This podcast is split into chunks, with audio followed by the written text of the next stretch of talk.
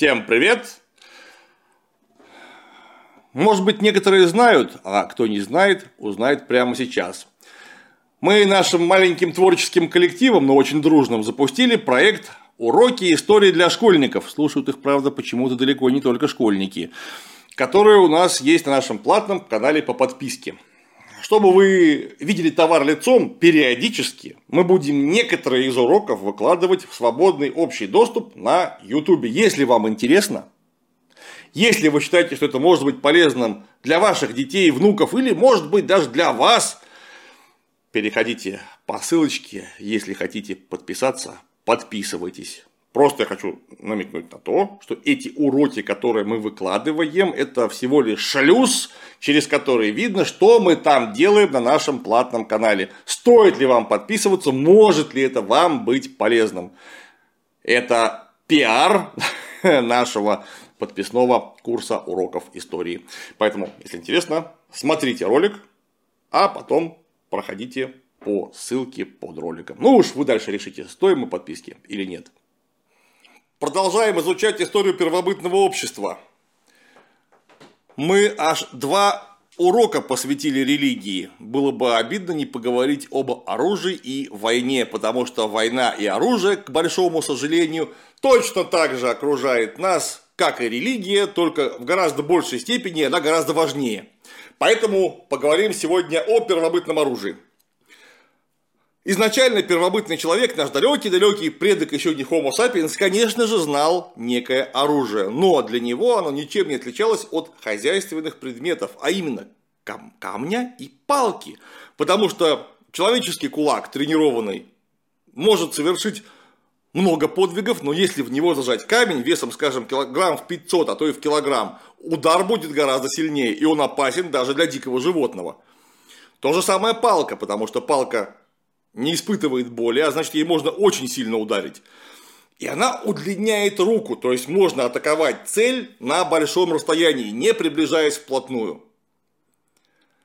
Ну а длина палки позволяет сделать что? Правильно, увеличить рычаг, который воздействует на мишень, а значит многократно повысить силу удара. Поэтому запомним, первые два оружия это камень и палка. Ну а в дальнейшем они, конечно, обязаны были эволюционировать. И эволюция отдельно камня и отдельно палки рано или поздно должны были встретиться. Но это дело, прямо скажем, очень и очень не быстрое. Начнем с палки. Самым простым оружием, которое человек изготовил специально, не подобрал на земле какой-то упавший сук, а сделал специально. Было или копье, или дубинка. Копье, понятно, это более-менее прямая, очень длинная палка, заостренная с одного конца. Ну а дубинка палка гораздо более короткая, гораздо более массивная, не заостренная. Копье осуществляет колющее воздействие, дубинка ударно-раздробляющее воздействие. О копье. Антропологи однозначно говорят, что уже многие обезьяны используют острые палки для того, чтобы разорять, э, например, муравейники или термитники, или для того, чтобы охотиться на мелких животных. Кстати говоря, на более мелких обезьян в том числе. Но, это важно, обезьяны никогда не используют ни палок, ни камней для того, чтобы убивать крупную добычу, в том числе добычу, которая равна им самим по размерам. Эта практика очень специфическая человеческая особенность. Потому что только человек догадался, например, при помощи копии охотиться на слона. Ни одна обезьяна, даже самая огромная горилла, никогда не прыгнет на слона, там, неважно, с палкой или с копьем, или просто почему, что она его не сможет съесть. Даже если вдруг так получится, что горилла слона победит, хотя мы понимаем, что это крайне маловероятно. А вот человек может, и человек, скорее всего, победит слона, потому что никогда не охотится в одиночку. И вот именно наличие копья, как специально сделанной, не просто какой-то палки, а специально сделанной прямой или выпрямленной палки с заостренным концом, но очень сильно изменило вообще практику древних охотников. Потому что Копье, в отличие от палки, гораздо длиннее, а значит, можно нанести удар с еще большей дистанции. И вот удар копья, который особенно наносится из-под тишка, из засады, позволяет убить с одного удара даже крупное животное. Вдумайтесь, просто палкой можно с одного удара убить оленя, если мы э, умеем это делать. А что такое убийство оленя? Так это у вас сразу недели на две вся семья будет обеспечена гарантированно едой. И вам просто после этого не придется тяжело работать, то есть охотиться. А, другой формой копья было метательное легкое копье, которое мы сейчас знаем под названием дротик, или по-русски, по-старорусски говоря, с улица. А, то есть это копье было, конечно же, гораздо меньше, чем то копье, которым били руками, ну, просто для того, чтобы можно было его далеко кинуть. Раза в два, в два с половиной было меньше. Но как только копье стали метать, люди получили возможность а, охотиться даже на очень быструю дичь и убивать ее с большого расстояния, потому что попробуйтесь подкрасться к, например, газели с копьем для того, чтобы ткнуть ее, она от вас убежит. Причем она бегает с такой скоростью, что вы никогда в жизни ее не догоните. То есть нужно будет что-то придумывать, загонять, делать засады. А если кинуть копье с расстояния, вы, возможно, а, убьете мишень и также обеспечите семью едой. Конечно же, охотничье оружие очень быстро превратилось в прямом смысле в оружие. Потому что с соседями, конечно же, уже в каменном веке начались конфликты, началась история войн. И наличие копья давало огромное превосходство над тем, у кого в руках нет копья. Даже если у вас просто маленькая дубинка, а у человека большое копье, Человек с копьем будет иметь огромное преимущество, просто потому, что сможет 2, 3, 4 раза нанести укол до того, как человек с дубинкой доберется до своего противника. То есть у него будет огромное преимущество. Копье прожило очень долго. Это одно из самых старых вообще видов оружия. И имеет универсальное, то есть всеобщее распространение. Оно простое, доступное. Везде, где есть дерево, можно его сделать. И древнейшие находки археологов вообще говорят нам о э, копьях, которым, вдумайтесь, 360 или 420 тысяч лет. Это найдены копья в Эссексе были, в Великобритании, и в Шонингене, в Германии. Э, то есть 300 тысяч, 360 тысяч лет – это до появления наших с вами непосредственных предков, Homo sapiens совместить палку и каменный наконечник, специально заточенный, а, придумали где-то около 200 тысяч лет назад. В Эфиопии, в частности, найдены копья с уже вставленными деревянными наконечниками. Впрочем, как говорят, есть находки и более старые. Например, в Капской провинции ЮАР найдены аж 13 заостренных каменных наконечников, которые, возможно, могут считаться наконечниками именно копий. И их возраст вообще аж 400-500 тысяч лет. То есть это вообще какая-то невероятная древность. Но это вопрос спорный, мы сейчас не можем сказать точно, так ли это или нет. А в среднем палеолите, то есть в среднем каменном веке, около примерно 200 тысяч лет назад, копья начинают уже точно оснащаться наконечниками, более тонкими. Помните, когда мы говорили об инструментах? Тогда же распространяется техника отжимной ретуши, то есть наконечники становятся а, куда более похожими на современные металлические, просто потому, что у них обработка происходила при помощи очень маленьких движений камня, который оставлял маленькие выемочки и таким образом уменьшал трение при вхождении в кожу или мясо жертвы. А значит, ее можно было глубже и легче воткнуть они были просто эффективнее. Ну и вот верхний палеолит, примерно 40-35 тысяч лет назад, появляются наконечники, которые специально изготовленных из кремниевых вкладышей или вырезанные из кости. И вот тут-то мы видим огромное разнообразие видов наконечников и способов их монтирования на древке. И вот уже э, в медном веке, то есть э, халколите, где-то около 4000 лет до нашей эры – наконечники копий начинают делать из меди, а потом, конечно же, уже из бронзы. Но это э, речь уже о бронзовом веке, о возникших цивилизациях, мы об этом будем позже говорить, пока про первобытность. По сравнению с другими видами оружия, копья очень малофункциональны. Они, точнее говоря, почти бифункциональны и предназначены для нанесения укола или броска.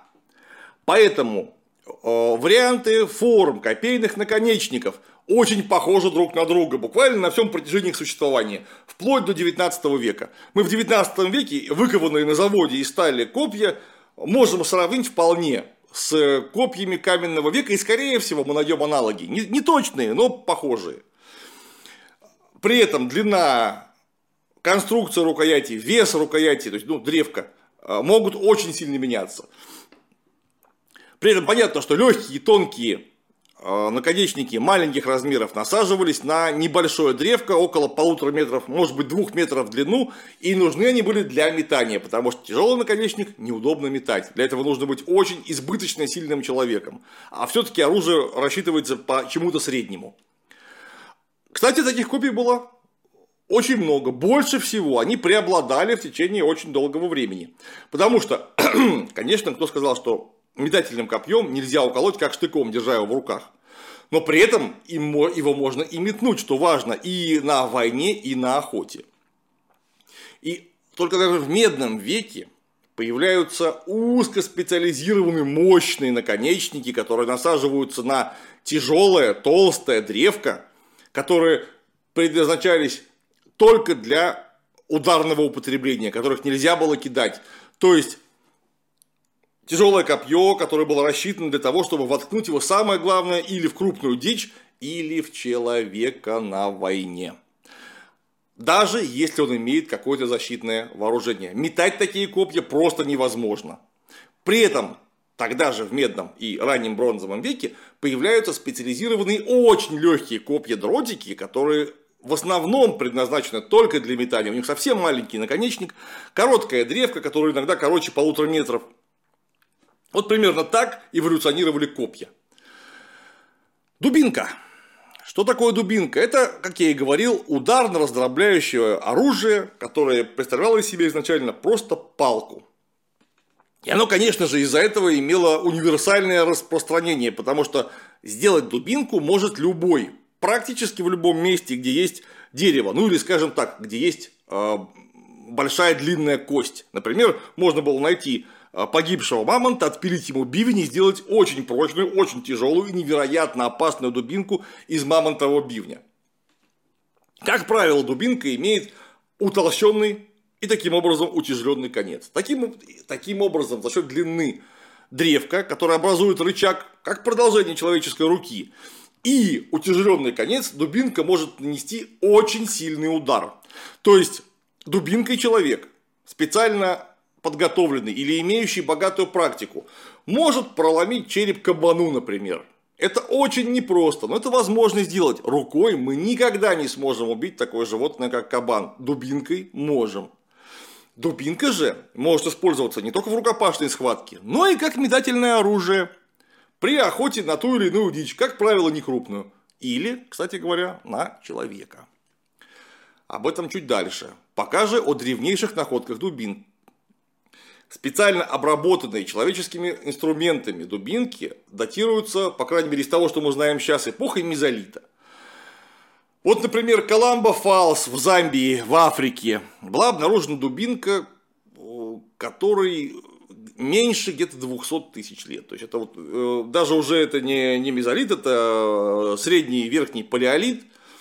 Использовались, видимо, они не только для рукопашной схватки, но и для добивания животных. Врезались из куска, цельного куска твердого дерева. Причем вырезались не просто так, из абы какой части дерева, а э, поближе к корневищу. Например, утяжеленная крупная часть изготавливалась из места ближе к комелю, где древесина имеет максимальную плотность и твердость. Э, ну а когда дубинку научились комбинировать с камнем или костью, Например, вставляя отщепы кости или отщепы камня в расщелины деревянного ствола, вот это увеличивало не только прочность или тяжесть навершия, но и тяжесть наносимого урона, потому что мы же понимаем, что если из дерева торчат такие вот костяные или каменные шипы, насколько страшным может быть подобный удар. Очень давно возникает идея уже не просто дубинки или палицы, а булавы, когда из камня или кости высверливали специальные многоугольные или дисковидные или круглые навершия, которые прикреплялись к рукояти при помощи э, ремешков из лыка или соломятной кожи или клея. Так как на клею зафиксировать вот эту каменную шаровидную, например, или дисковую конструкцию трудно, их стали высверливать посерединке. Появилась втулочка, то есть сквозное отверстие, куда можно было вставить палку, например, одеть туда все еще растущее дерево, так, чтобы оно выросло вместе с этим камнем, потом дерево спилить и высушить. Другая технология предусматривала размачивание рукояти. То есть рукоять, э, как любое дерево, начинала утолщаться, расклиниваясь таким образом во втулке. Или вставляли в втулку деревянный клин и забивали его намертво.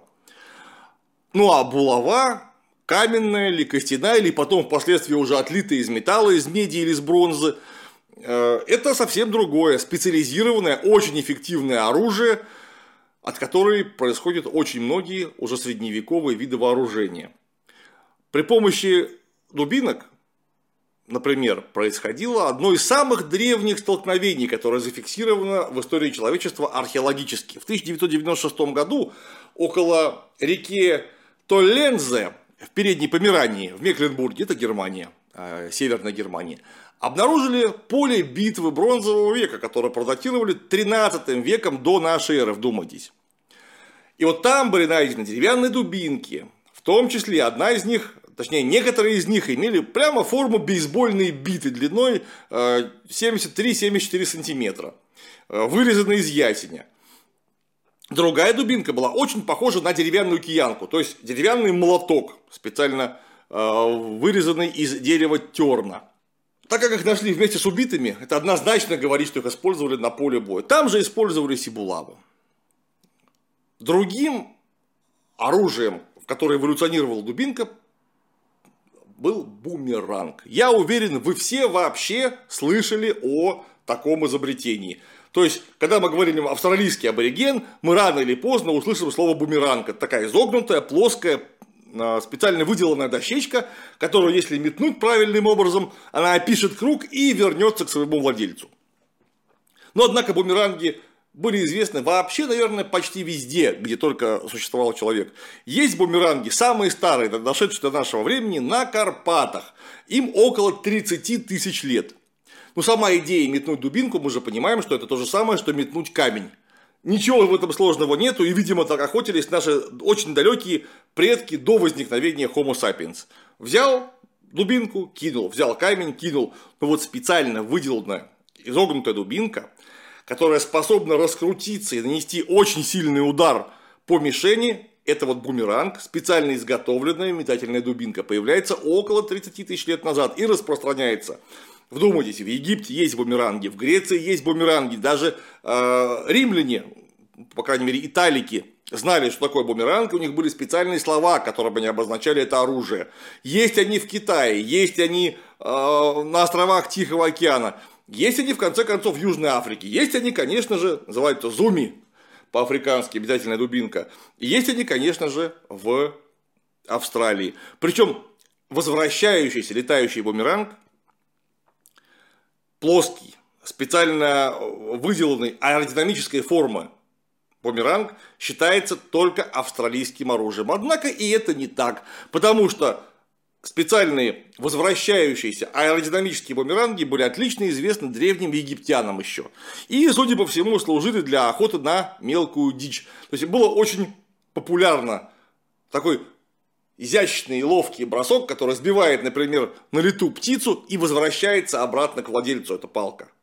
После чего можно подойти, забрать птицу и с той же палочкой пойти охотиться дальше. Даже фараоны, то есть египетские цари не гнушались таким развлечением.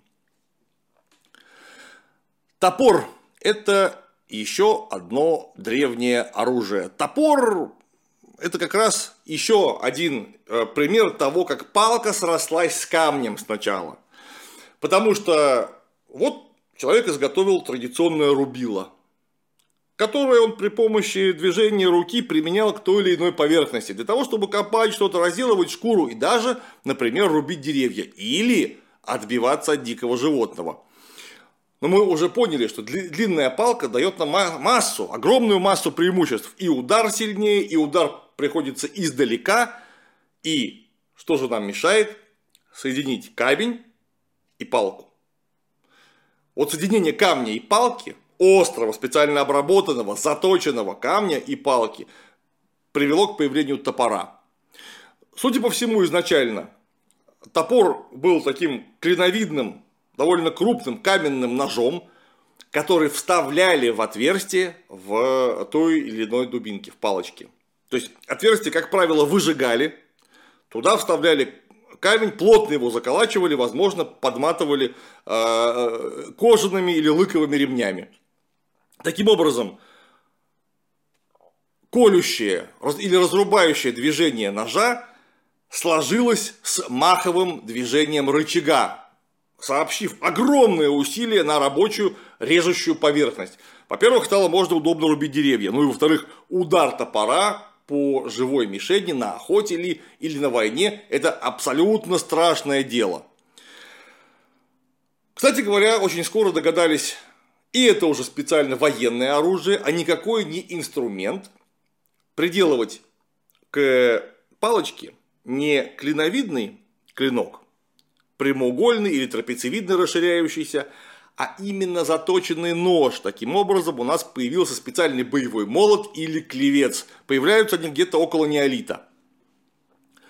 Впоследствии подобные предметы стали выполнять из металла, сначала из меди, потом из бронзы, сразу многократно расширив разнообразие вообще э, старого оружия. Но это уже э, вопрос э, последующих эпох, мы будем говорить об этом в следующих наших с вами разговорах.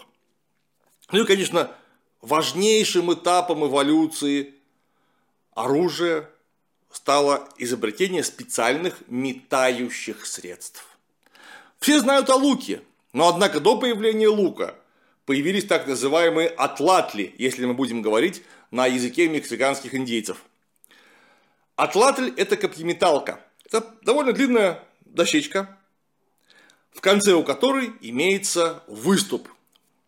Специально ли сделано, или вы просто отрезаете э, корешок дерева так, чтобы на конце был естественный выступ.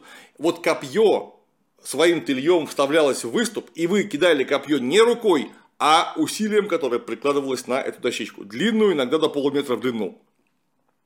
Таким образом, вы бросали копье с дополнительным усилием довольно длинного рычага, что позволяет, вдумайтесь, кинуть э, легкое обитательное копье метров на 150-200. Вы никогда не кинете копье так далеко просто рукой. Довольно быстро появились копьеметалки, так или иначе соединенные с веревкой или кожаным ремнем. То есть у нас в конце копьеметалочки приделывалась длинная кожаная или, или веревочная петля. Уже туда вставлялось копье, и таким образом мы еще длиннее увеличивали рычаг, и бросок получался еще сильнее. Некоторые копья, которые изготавливались сразу как метательные, не предполагающие э, ударного использования в рукопашной схватке, на войне или на охоте, сразу делались с петлей на конце. Таким образом, у вас копье сразу было совмещено э, с копьеметалкой. На этот раз, правда, примитивный ременный. Бросальщик копья брал двумя пальцами эту самую веревочную петлю и бросал копье при помощи специально приделанной к ней петли, опять же многократно усиливая э, бросок.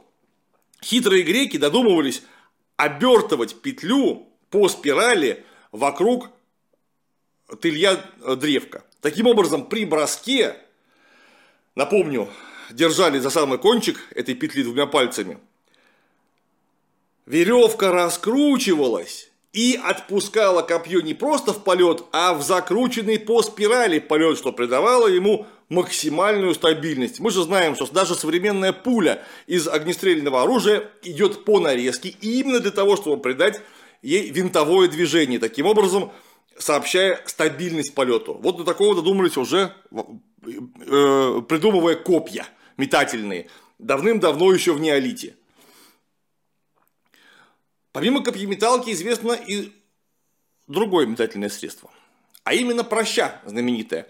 Это самое примитивное орудие, которое, видимо, появилось вообще еще в каменном веке, когда люди научились плести веревки. Из э, шерсти животных ли или из растительного лыка. Веревка длинная, где-то около полуметра в длину, при складывании посередине получила специально выплетенный или кожаный кармашек, куда можно было положить камень. И раскрутив за противоположный конец эту петлю над головой, вовремя отпустить один из концов, выпустив камень в мишень. Опять же, если мы имеем маховый момент полуметрового рычага, насколько сильнее будет бросок, чем бросок просто рукой. Впоследствии, а, уже в эпоху меди, тем более в эпоху бронзы, появились специально выделанные медные, бронзовые или свинцовые или оловянные пули для прощей. И вот опытный прачник при помощи длинной прощи кидал примерно 70-граммовую пулю на расстояние, вдумайтесь, 250 метров. Это иногда дальше, чем лучник может выстрелить. В античности известны случаи, когда лучники лучников отгоняли при помощи прачников, просто потому что прачник дальше стреляет, чем лучник. Но изначально, конечно, проща – это было незаменимое орудие охоты. В опытных руках специально выделанным камнем или, или удачно подобранной галькой можно было убить практически любое животное, кроме самых крупных, наподобие, например, слонов или мамонтов, или носорогов, или э, львов с медведями. И то, если группа охотников из 10-15 человек засыпала камнями из прощей даже крупного льва или медведя, это могло его очень серьезно ранить, в любом случае зверь должен был бы отступить от такого обстрела. Ну и, наконец, лук – все знают, что это такое. Гениальное изобретение, которое полностью перевернуло вообще характер охоты человека и характер человеческой вообще войны. Это просто согнутая палка изначально с натянутой веревочной или кожаной тетивой с другой стороны, которая при помощи силы своей упругости, когда тетива оттягивается, может пустить в полет очень маленькое копьецо, которое мы называем стрелой. Стрела на самом деле при всей примитивности своего внешнего вида сложнейшая конструкция, потому что изначально нужно было сделать для него каменный наконечник. Угадать нужную длину, чтобы эту стрелу просто можно было стабилизировать в полете и придумать к противоположному концу стрелы оперение, которое придаст полету стабильность и максимальную прицельность. Это сложнейшее на самом деле инженерное изделие, которое прошло тысячи лет, прежде чем превратиться в по-настоящему эффективное смертоносное метательное средство.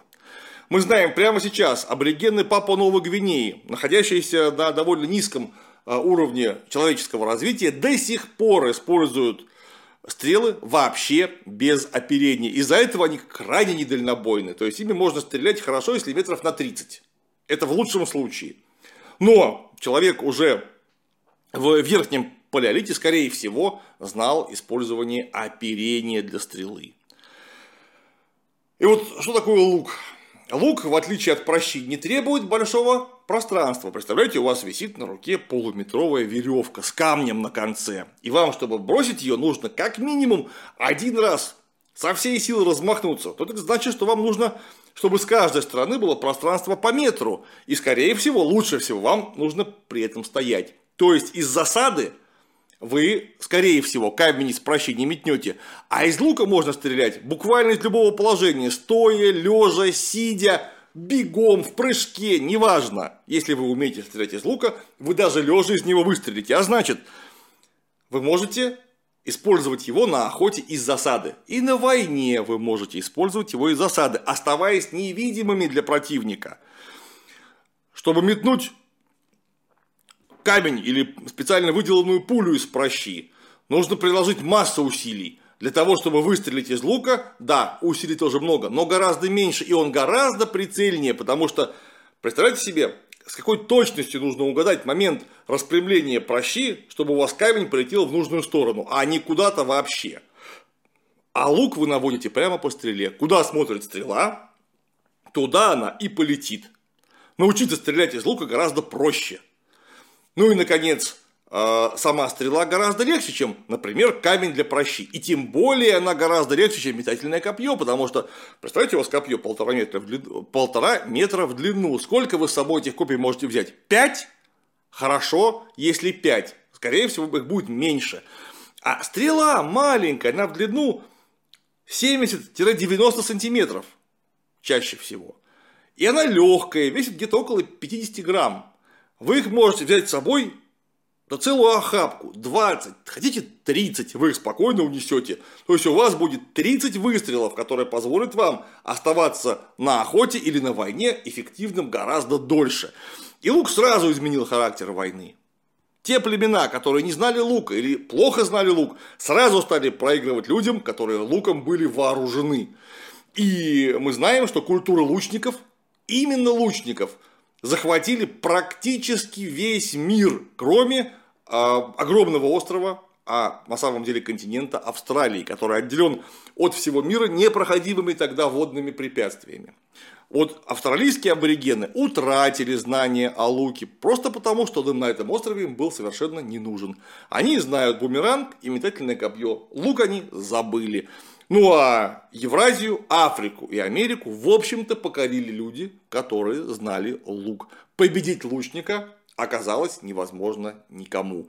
Говорят, хотя это не совсем точно, что наших неандертальских соседей, которые появились гораздо раньше Homo sapiens, кроманьонца, нашего прямого предка, победили кроманьонцы, вооруженные именно луком, при том, что неандертальцы лука, скорее всего, не знали.